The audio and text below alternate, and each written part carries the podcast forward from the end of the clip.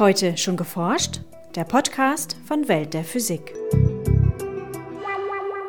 Asteroid ist nicht gleich Asteroid. Die meisten von ihnen sind also einfach unregelmäßig geformte Gesteinsbrocken, während Vesta und einige andere von den großen tatsächlich so etwas wie kleine Planeten sind. Sagt Ulrich Christensen vom Max-Planck-Institut für Sonnensystemforschung.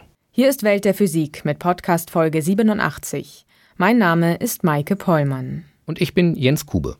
Allein zwischen Mars und Jupiter ziehen mehrere hunderttausend Asteroiden ihre Bahn. In unserem Schwerpunkt geht es heute um die Erforschung dieser Himmelskörper. Außerdem berichten wir über eine Tropenpflanze mit Schallreflektor, über die mögliche Ursache für die asymmetrische Form des Mondes und über die fast zu perfekte Symmetrie zwischen Materie und Antimaterie. Hören Sie nun das Asteroiden-Feature von Lisa Leander. Der Name Asteroid ist eigentlich ja eine Fehlbezeichnung, denn das heißt ja sternähnliche. Das liegt daran, dass man früher in den Teleskopen keinerlei Einzelheiten erkennen konnte, dass sie also als Pünktchen wie die Sterne erschienen und sie wurden auch mal eine Zeit lang Planetoiden genannt, also planetenähnliche. Tatsächlich haben sie sehr viel mehr Verwandtschaft mit den Planeten als mit Sternen. Sagt Ulrich Christensen, Direktor am Max-Planck-Institut für Sonnensystemforschung in Katlenburg-Lindau. Asteroiden sind kleine Himmelskörper, die zu Hunderttausenden um die Sonne kreisen, sowohl am Rand des Sonnensystems im sogenannten Kuipergürtel als auch auf wesentlich engeren Bahnen. Manche nähern sich dabei sogar der Erde. Der Großteil der Asteroiden befindet sich in einer Region zwischen Mars und Jupiter. Dieser Asteroidengürtel stammt noch aus der Entstehungszeit des Sonnensystems vor über vier Milliarden Jahren. Damals war die Sonne von einer riesigen Scheibe aus Gas, Staub und Gesteinskörpern umgeben. Aus diesen Körpern haben sich später die großen Planeten gebildet, aber eben in diesem Asteroidengürtel ist das nicht oder nur sehr unvollständig geschehen. Und wir glauben, das liegt letztlich daran, dass die Schwerkraft des Jupiters, das ist ja der massigste aller Planeten, die Bahnen dann so gestört hat, dass dieser endgültige Planetenbildungsprozess dort unterbrochen worden ist. Bruchstücke von Asteroiden, die aus dem All auf die Erde treffen, geben Hinweise auf den Ursprung dieser Himmelskörper. Die Meteoriten belegen, dass es sich bei den Objekten aus dem Asteroidengürtel nicht etwa um Überreste eines ehemaligen Planeten handelt, sondern tatsächlich um Material aus der anfänglichen Staubscheibe. Ein Hinweis darauf ist zum Beispiel, dass eine der wichtigsten Klassen an Asteroiden bzw. Meteoriten, die sogenannten Chondrite, in ihrer chemischen Zusammensetzung sehr ähnlich sind bei den schweren, nicht flüchtigen Elementen wie die Sonnenatmosphäre, die wir durch Spektralanalyse analysieren können. Und das ist das wesentliche Argument, dass diese Körper sozusagen so etwas wie Bauschutt der ursprünglichen Materie darstellt, aus denen sich Planeten gebildet haben. Eine Meteoritenart, die ebenfalls aus dem Asteroidengürtel stammen soll, unterscheidet sich jedoch von den anderen. Ihre Zusammensetzung ähnelt der von Basalt, dem häufigsten vulkanischen Gestein auf der Erde. Wissenschaftler ordnen diese Meteoriten Vesta zu, dem zweitgrößten Asteroiden zwischen Mars und Jupiter. Vesta und einige andere dieser Asteroiden unterscheiden sich von den übrigen ja einmal schon durch ihre Größe, aber auch dadurch, dass sie differenziert sind, dass sie also nicht mehr ein Gemisch der ursprünglichen Materie, ein Gemisch von verschiedenen Silikatmineralien und was metallischem Eisen sind, sondern dass Vesta wahrscheinlich so ähnlich wie die großen Planeten einmal aufgeschmolzen oder teilweise aufgeschmolzen ist, dass sich das Eisen abgesondert hat in einem und einen Kern, einen Eisenkern gebildet hat und dass wir in der Oberfläche eine magmatische Kruste finden.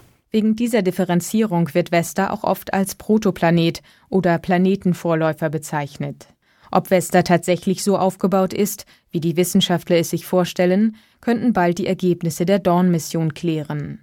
Die Sonde der NASA wird zum ersten Mal Bilder und Daten aus einer Umlaufbahn von Vesta liefern.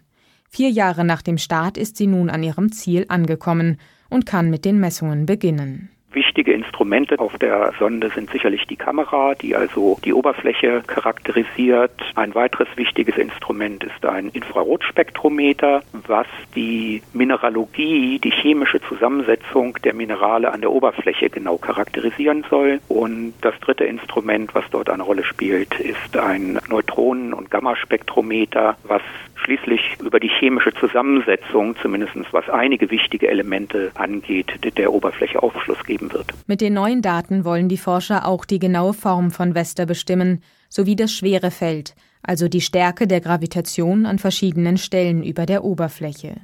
Mithilfe dieser Informationen können die Wissenschaftler dann berechnen, wie groß der Kern und wie dick die Kruste des Protoplaneten ist. Außerdem interessieren sie sich für einen riesigen Krater, der auf bisherigen Bildern nur verschwommen zu erkennen ist. Wenn es sich tatsächlich dort um einen riesigen Einschlagkrater handelt, könnte es sein, dass die Krustengesteine von der Oberfläche weggesprengt worden sind und wir in diesem Krater praktisch in tiefere Regionen schauen können. Nach einem Jahr wird die Untersuchung von Vesta beendet sein. Dann soll die Sonde zu Ceres weiterfliegen. Dieser Asteroid hat einen mittleren Durchmesser von 1000 Kilometern und ist damit rund doppelt so groß wie Vesta. Aufgrund seiner stattlichen Größe zählt Ceres bereits zu den Kleinplaneten, aber auch weitere Eigenschaften machen ihn für die Forschung interessant. Die durchschnittliche Dichte von Ceres ist auch etwas kleiner als die von typischen Gesteinen. Also wir glauben, dass zum Aufbau von Ceres doch auch Wasser, Wassereis äh, beigetragen hat. Ceres ist also ein Körper, der vielleicht so eine Art Zwischenglied ist zwischen den reinen Gesteinskörpern im inneren Sonnensystem und den Monden der großen Planeten im äußeren Sonnensystem, die zu wesentlichen Teilen aus Wassereis bestehen. Die Arbeit der Dawn-Sonde endet 2015.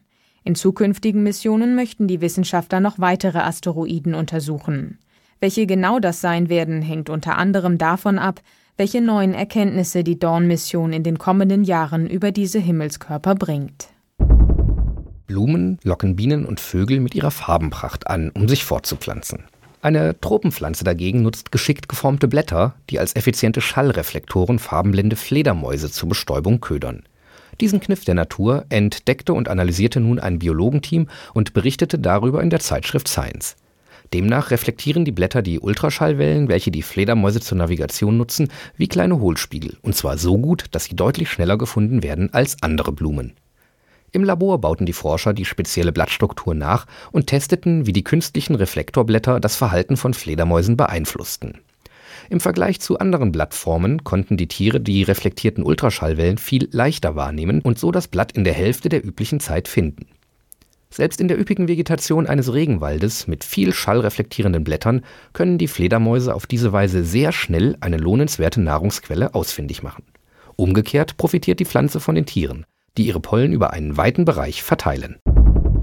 Während die Vorderseite des Mondes eher flache Landschaften aufweist, befindet sich auf der Rückseite ein kraterreiches Gebirge. Zudem ist die Kruste dort mit etwa 150 Kilometern ungewöhnlich dick. Mit Hilfe von Computersimulationen liefern zwei Planetenforscher nun eine mögliche Ursache für die asymmetrische Form des Erdtrabanten. Vor über vier Milliarden Jahren umkreiste offenbar ein weiterer kleiner Mond die Erde und kollidierte schließlich mit dem heutigen Mond. Unwahrscheinlich ist diese Vermutung nicht, denn nach derzeitigem Wissen entstand der Mond vor etwa 4,5 Milliarden Jahren nach einer gigantischen Kollision der jungen Erde mit einem maßgroßen Himmelskörper. Enorme Gesteinsmengen wurden dabei in eine Erdumlaufbahn geschleudert, die sich nach und nach zusammenballten und schließlich den Mond formten.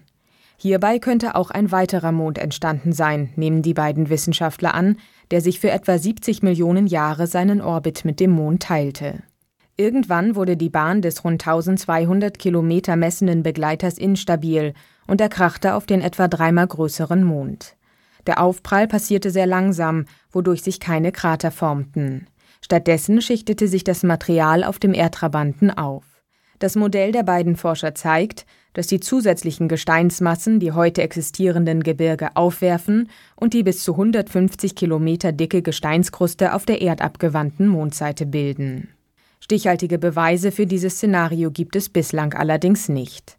Und so gesellt sich die Theorie der beiden Forscher vorerst zu weiteren Erklärungsansätzen, die von Gezeitenkräften, welche die beiden Mondseiten formten, bis hin zu einem asymmetrischen Beschuss durch Asteroiden reichen. Erst weitere Daten und Gesteinsproben vom Mond könnten mehr Klarheit bringen. Ein internationales Forscherteam konnte nun mit sechsmal höherer Genauigkeit als bisher bestätigen, dass Proton und Antiproton eine identische Masse besitzen. Diese Symmetrie zwischen Teilchen und Antiteilchen wird von der Physik vorhergesagt und ist entscheidend für die Frage, warum im heutigen Universum fast nur Materie existiert, obwohl nach dem Urknall Materie und Antimaterie zu gleichen Teilen entstanden sein sollten. Am Forschungszentrum CERN in Genf untersuchten die Wissenschaftler antiprotonische Heliumatome, bei denen eines der zwei Elektronen durch ein Antiproton ersetzt wird Sie führten dem Antiproton mittels zwei gegenläufiger Laserstrahlen Energie zu und bestimmten die Frequenz, die zu einer Anregung des Teilchens nötig ist. Aus dieser Frequenz konnten die Forscher das Massenverhältnis von Antiproton zu Elektron dann bis auf 10 Dezimalstellen genau bestimmen. Das Ergebnis: Das Antiproton ist genauso schwer wie das Proton. Der nun gemessene Wert bestätigt damit erneut die fundamentale Symmetrie zwischen Materie und Antimaterie Könnten Forscher in zukünftigen Experimenten eine Abweichung davon feststellen, würde das eine mögliche Erklärung dafür liefern, warum im Universum offenbar deutlich mehr Teilchen als Antiteilchen existieren. Das war's für heute. Bleiben Sie wissenschaftlich und laden Sie uns auch nächstes Mal wieder herunter. Welt der Physik wird Ihnen präsentiert vom Bundesministerium für Bildung und Forschung und der Deutschen Physikalischen Gesellschaft.